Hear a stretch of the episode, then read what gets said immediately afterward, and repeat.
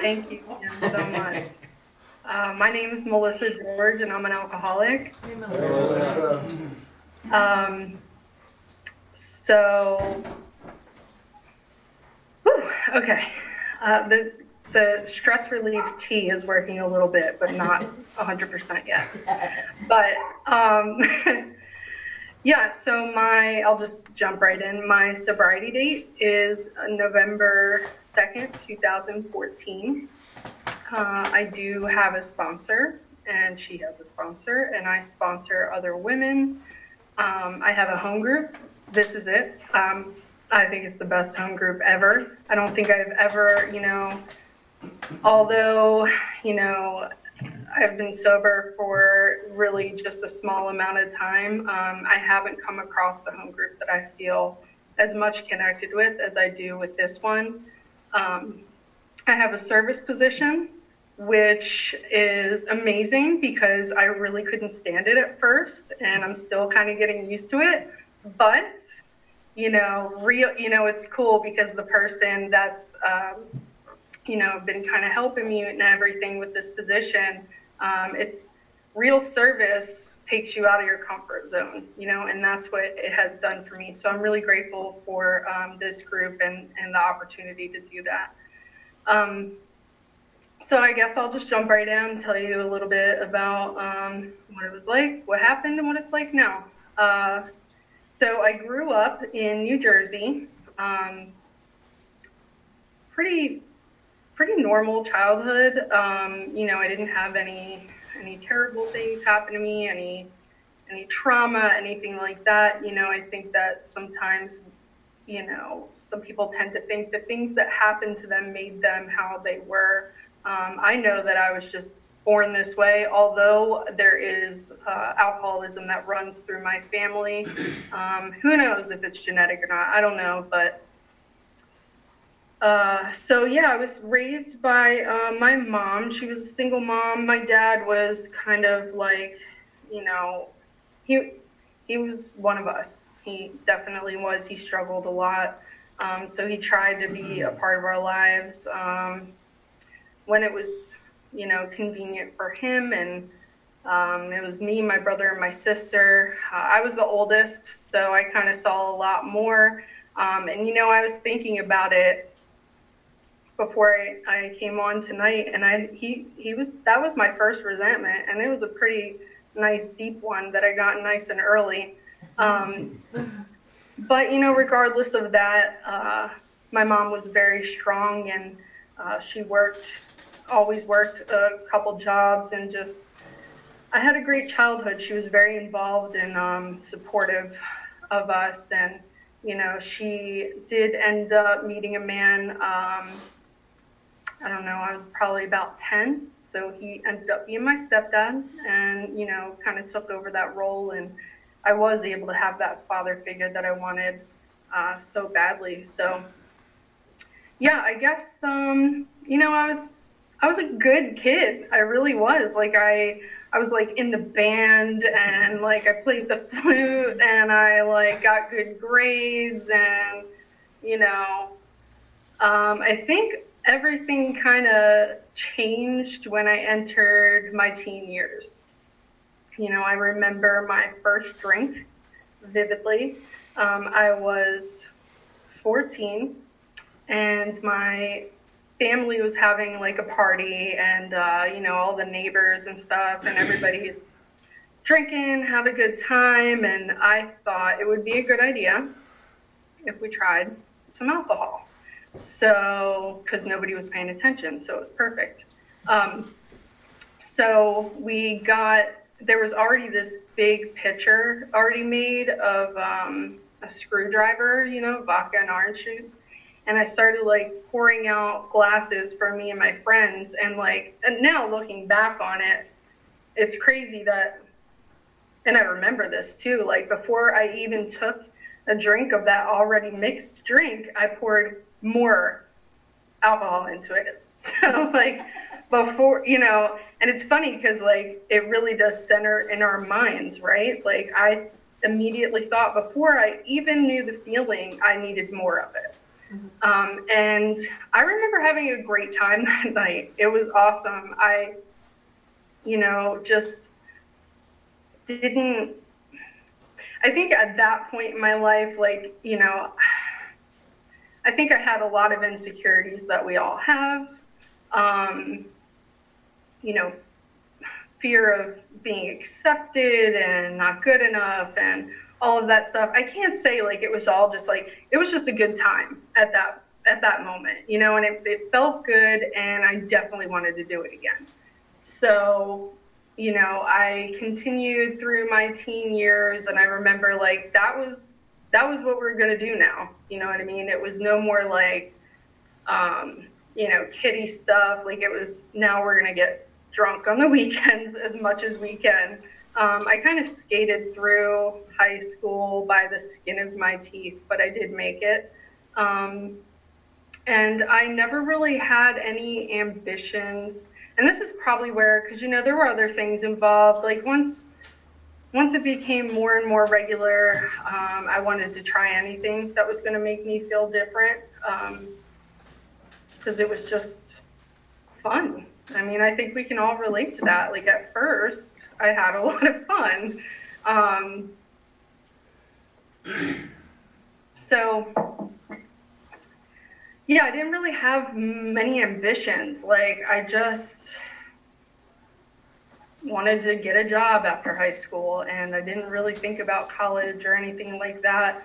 Um, I think that, you know, I just I had already kind of separated myself from my family throughout my rebellious teen years. You know, even though they were good to me and they were um, supportive and there for me, I think like I started creating this thing because I had this best friend and her family was totally loaded, and I kind of just like latched onto them and um, I always that I guess looking back now, like that was the start of like nothing ever being good enough for me. You know, like I always wanted more of whatever it was or wherever I was wasn't where I was supposed to be. I was supposed to be here or doing this or doing that. I was just never comfortable with where I was in the present.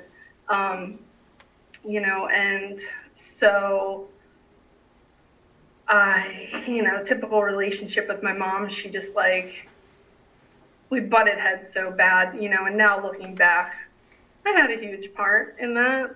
I wouldn't tell you that in the beginning. Um, so yeah, I just started working straight out of high school, and you know, uh, that's where, you know, I found I didn't want to live at home anymore, so I moved out. You know, right after I graduated and turned uh, 18 and you know i was living with friends because i could totally do what i wanted to do you know i didn't have to listen to my mom being concerned about like some of my choices and um, i really didn't think it was that bad you know what i mean because when we're still like being somewhat productive it seems like there's no problem you know um, i was able to like still go to work and kind of pay bills, even though I was like living on other people's under other people's roofs and things like that.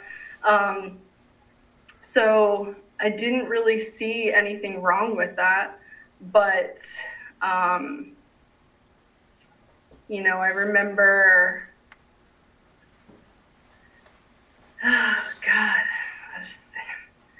it was I was completely oblivious. You know, everything revolved around me and my happiness, and um, everything was everyone's fault, not mine. It was my dad, my mom, uh, my friends, whatever. I never took accountability for anything.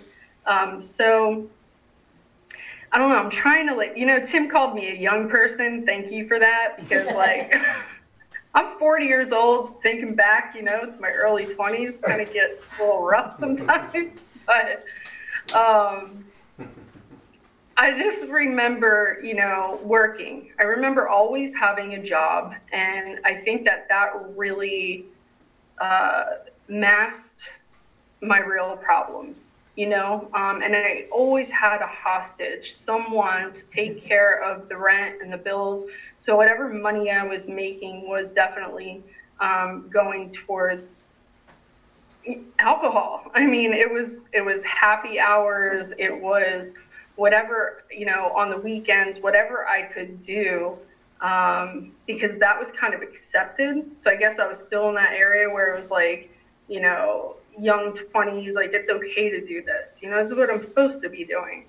Um, and then, you know, as I'm going through, you know, that period you know, I had a core group of friends and we were real tight knit and we hung out all the time and partied and all of that. And then, you know, one by one, they started like doing things with their lives. Like they started, uh, you know, getting married or buying a house or graduating college or just all of this stuff as I'm just kind of like skating with right in the middle, you know, right in the middle of not sinking.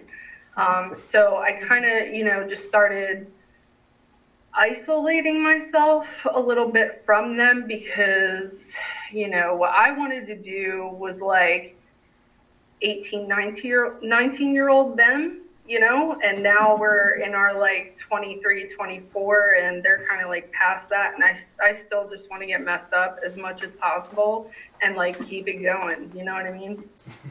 So that's when, yeah, I started separating a lot. You know, at this time, I was in a relationship, and um, he took the brunt of everything. He made sure that the bills were paid, there was food on the table, everything I needed and wanted. You know, I didn't really care about um, helping or being a partner, or I didn't care about the fact that I was being completely unfaithful behind his back and just being a, terrible person, I really just it was just all lies and all deceit. And um, I think that, you know, when I look back and really see like when it really became, I think when I knew like something was wrong with me, that I was not a normal drinker or that, you know, I couldn't um, couldn't control it like I thought I could. Um,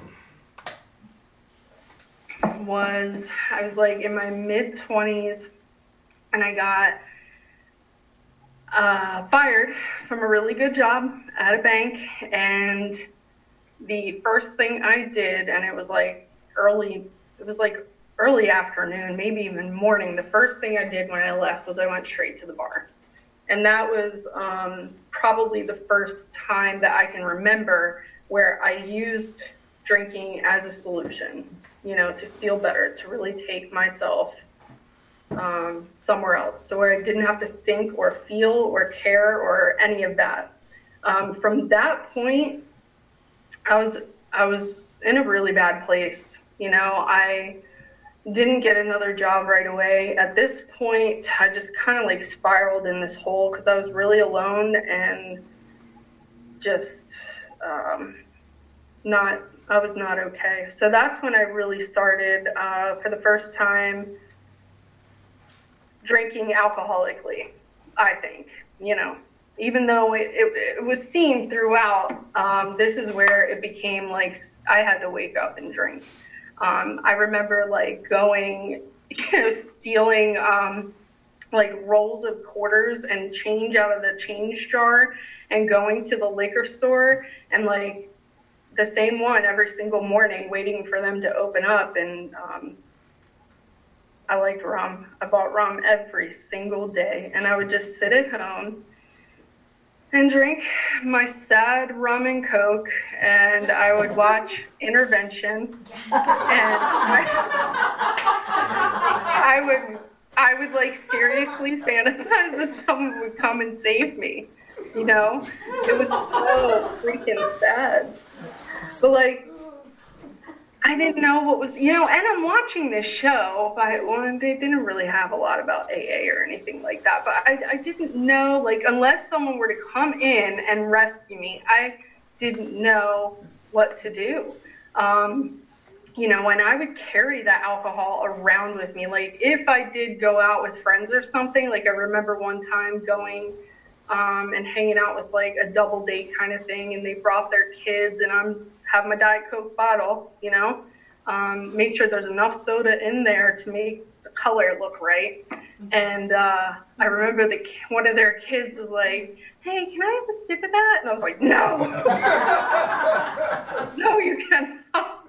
And I was like, "Oh my god, like that, my cover's gonna be blown, you know? Because why wouldn't I let a kid take a sip of my soda?" Um, but it's just stuff like that, like just so. Uh, I was just constantly trying to cover it up, you know. And I remember having to always have it with me. I couldn't shower without having alcohol in the shower with me. I couldn't, you know. And all this time, I think I'm hiding it from my significant other, you know. Um, you know, whether he was in complete denial or he really didn't see it. I mean, I would always have a. Gla- I would even like put the glass like I had a double drawer in my dresser, and I would fill the glass to the top and put it in the dresser. And then every time he would like walk to the bathroom or something, I'd be like chugging. It was so sad. Um, you know, and that went on for a good while, probably a straight year. Um, and I was saying I was looking for jobs and I wasn't, but I just, I was just really sad and, and lost. Um, so then, um, then I got pregnant and I was like, oh my God, now I really have to do something. You know, I mean, this is maybe this is good. Maybe this is what's going to help me. Um, so, you know, I, I got my butt moving and I got a job and, um, yeah, I, you know, I think that a lot of uh, misconception that like when you get pregnant, that's going to help you stop doing what you're doing. And that wasn't the case for me. You know, if anything, I had to hide it even more, and the guilt was even worse, right? Uh, because it's not just me I'm putting in jeopardy now; it's someone else, and um, it was really, it was a really tough time in my life. Um, and you know, I made it about uh, I was five months pregnant, and uh, and you know I was at work and I felt some some pains, and I called the doctor, and I went in, and and sure enough, the the baby's heart heartbeat did stop, and I was all by myself when I found that out, and you know, and I don't mean to tell this, um, you know, make it super sad and super uh, dark, but it was that was a pivotal moment for me, you know. Um, it was a really eye opening experience. It was tragic, it was traumatic, it was terrible. Um, but even with that, it didn't stop me. And that is something that a normal person wouldn't do. A normal drinker um, would see clearly at that point. Um, you know, at that point, even though I was already kind of spiraling, that just took it to a whole nother place. Um, I'd had uh, DUIs, you know, driving head first into a, a, a cop, playing chicken with them, a um, couple reckless drivings. I, I had consequence after consequence, and it did not get in my head. Um, you know, and I do remember at some point in there calling, I don't know where I got this idea from or how it came up, but I remember like some of you young folks may not remember this, but we used to have phone books with the yellow pages. and I remember going in the yellow pages and looking up the AA hotline number. And I did. And I called and I said, you know, I think I have a problem.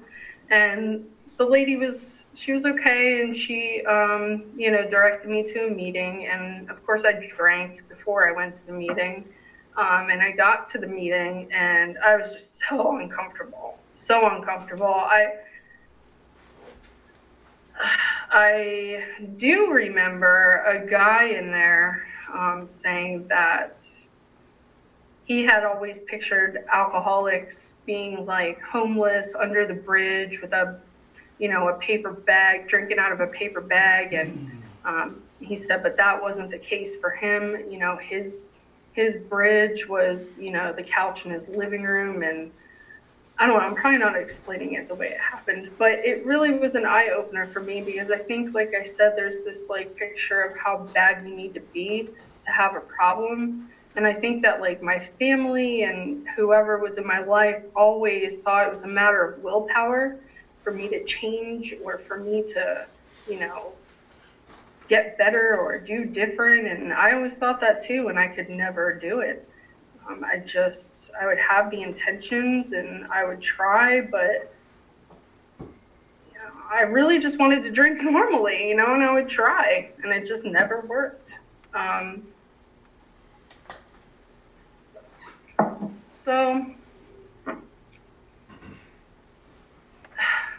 there was a point where that guy that I was with, uh, that was about, I was with him for like 11 years a very long time. He dealt with um, my my shenanigans, and finally he had enough. And um, he said it was time for me to go, and so I, of course, called my mom, and you know she said I could come there, and um, there's a lot I'm missing out. I, I've lived a lot of life, and I'm just not, rem- not remembering everything. You know, it just popped in my head when I went to my DUI lawyer for the third time.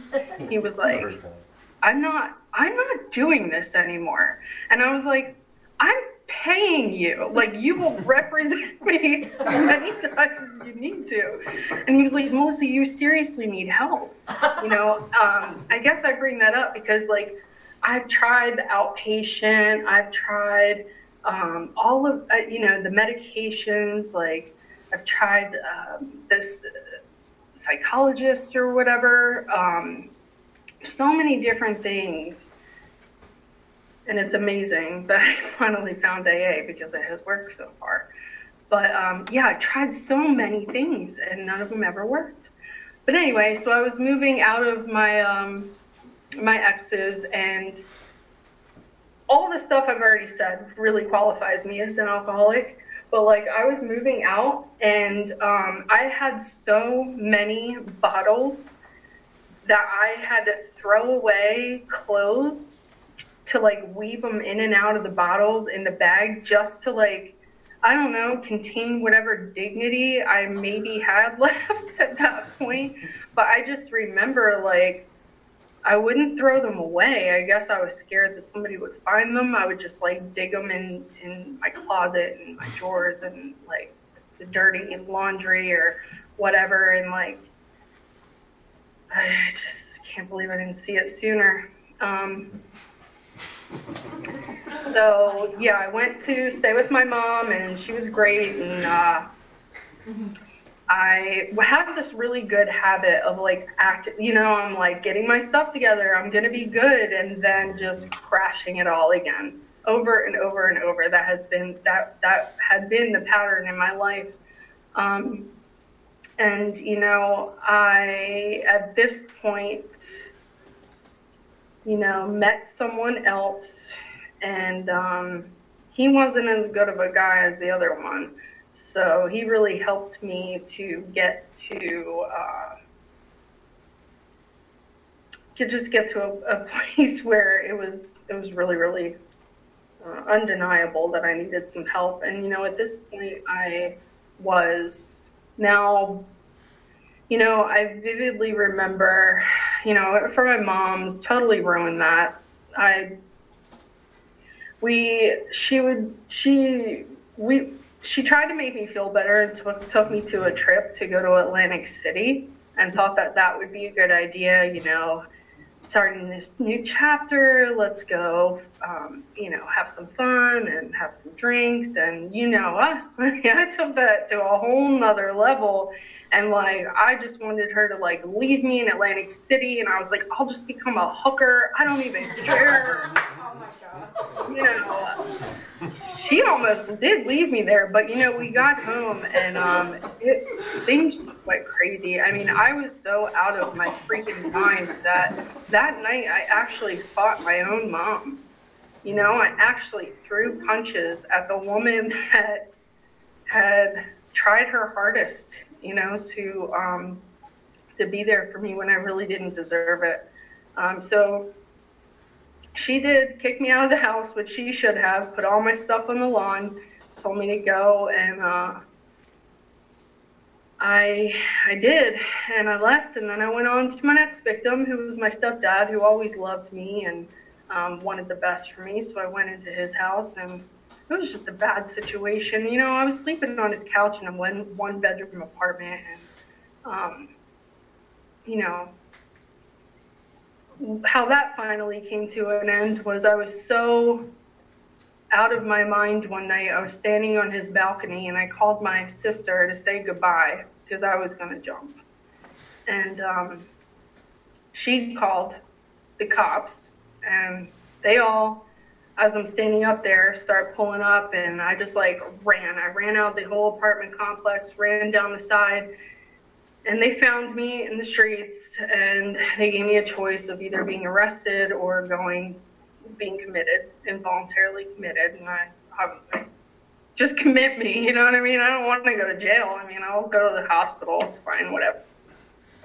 Um, and i was so bad that they um, they put me on the mental side you know they really like thought i was crazy um, and then once I sobered up, they were like, "Oh, this is you need to be over here."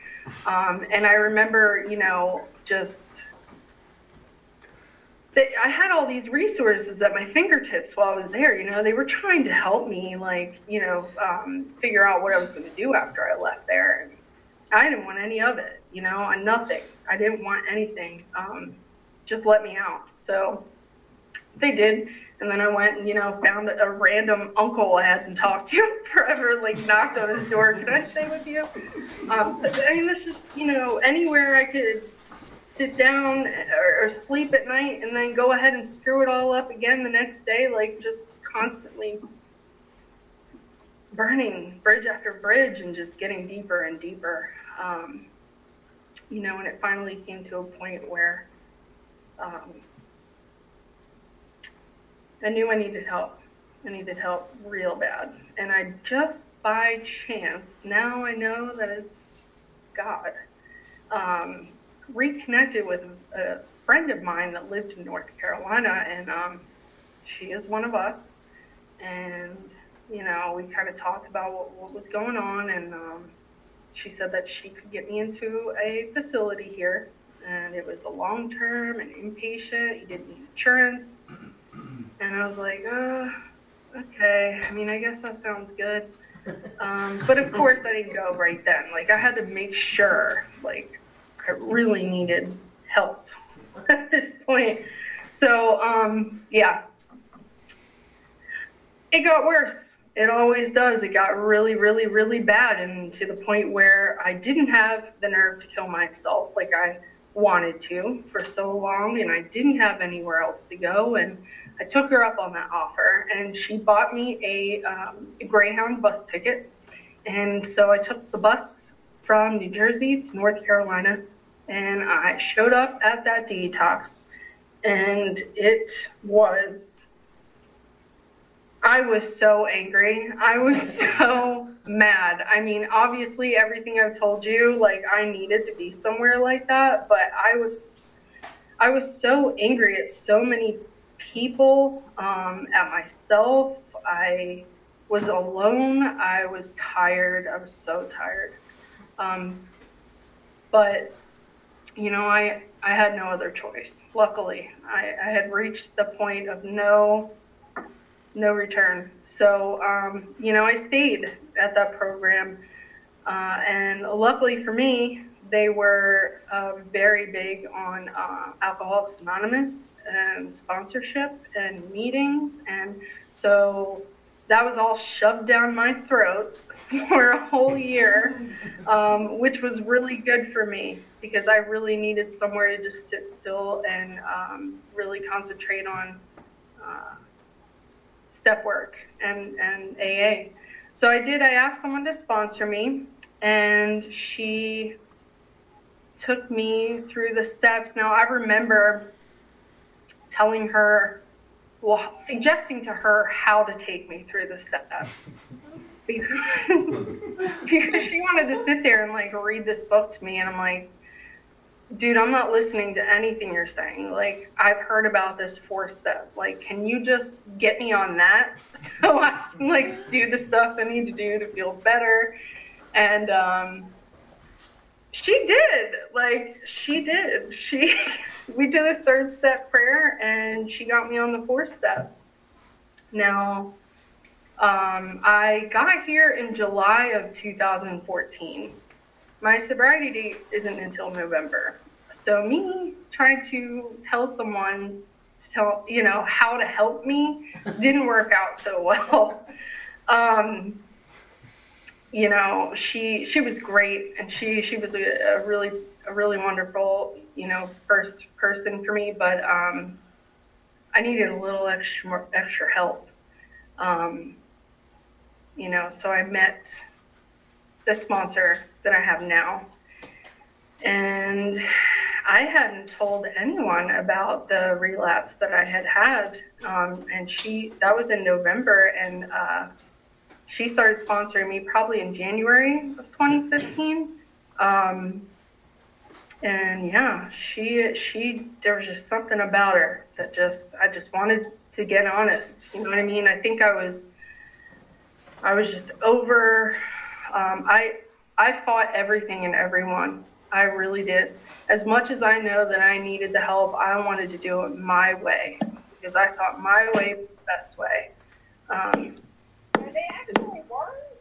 she helped me to, uh, you know, um, you know, it's been it's been an amazing, amazing journey for me. You know, I'm not this amazing speaker. Like, talk to me one on one, I'll probably drop some bombs on you. But like in in a group setting, it's it's it's hard. It's hard to sit and like try to remember um, really a lifetime of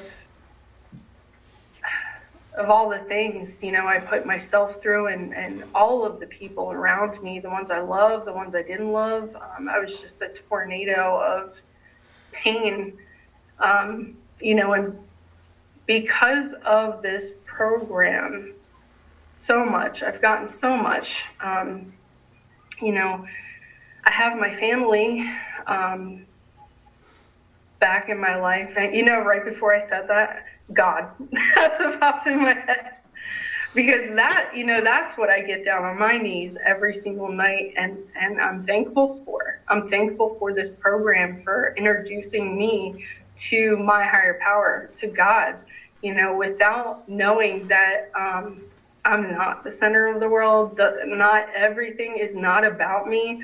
Without that, and knowing that no, not everything is negative and dark. I mean, that's how I saw the world before I came in here, you know, and, and through working um, the steps and really being able to get that relationship and that understanding and um, see that that presence of God not only in my life now, but like all through all that stuff. Because Lord knows I definitely should be in prison or dead or worse. You know, something terrible should have happened to me. Um, but for whatever reason, God, that was not my time. God needed me here. And, you know, what's cool is that, um, you know, I can go on and on about all the stuff I have, you know, like stuff does come back. It does. But the most important thing to me is, um, is really having that relationship with a, with a higher power and for me, that means just always knowing that, you know, there's oh, there's always a solution out there to anything that I come across today. Of, cur- of course, first and foremost, God was the reason that that obsession was lifted from me and that my go-to for anything that happens in my life um, isn't to pick up a drink or put something else in my system to make me just forget it. Like, God allows me to be able to feel things today and be able to experience things today and be able to share those things um, with other people. Um, you know, I used to think that I used to hate God, you know. I, you know, I can come in here and tell you guys, like, sometimes I'll share, like, I had a hard, I did have a hard time with the God thing. I really did. Um, but I must, I always believed in God because I blamed him for everything. I, everything negative. Like, I'd be like, well, you know, if there was a God, like, why would that happen? Or why would God let that happen? you know, and now I'm able to see things because of Alcoholics Anonymous and the 12 steps. I'm able to see the, the entire picture. You know, I would always see just like that tunnel vision and not be able to see that it's not just about um, me or you or there's a whole plan in place. And um, it's just, I've just gotten so much more out of this program than I ever could have imagined.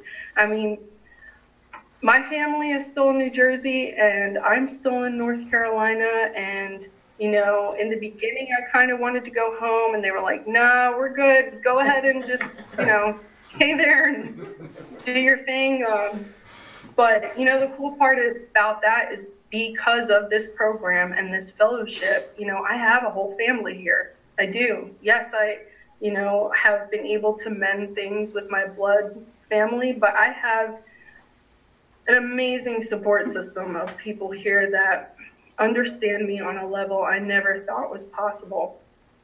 Um, you know, I've gotten through some things in sobriety that, um, you know, I didn't think I would never not drink over. Um, you know, I get to sponsor other women today, and that has just that just like really opens up your mind. You know what I mean? Because it's really not about you anymore. Um, you know, they keep me on my toes. They really do. Like when I'm in a you know, because we're not perfect when, when, we're in sobriety. I mean, we still have moments, we still have um, things we struggle with, and you know, it's so funny how God works because, like, when I'm in one of those moments or I don't want to, blah, blah, blah, one of them's calling me. And then I got to go, you know, give them advice. And then I got to go and practice what I'm preaching. And it's just like, huh. Um, but it's incredible. It really is. Um, I, yeah, I'm not going to keep rambling because I think that um, I'm done, but uh, I really appreciate everyone that hung in here and listened to me for almost a whole hour. I really appreciate that. And um, that's all I have. Thank you.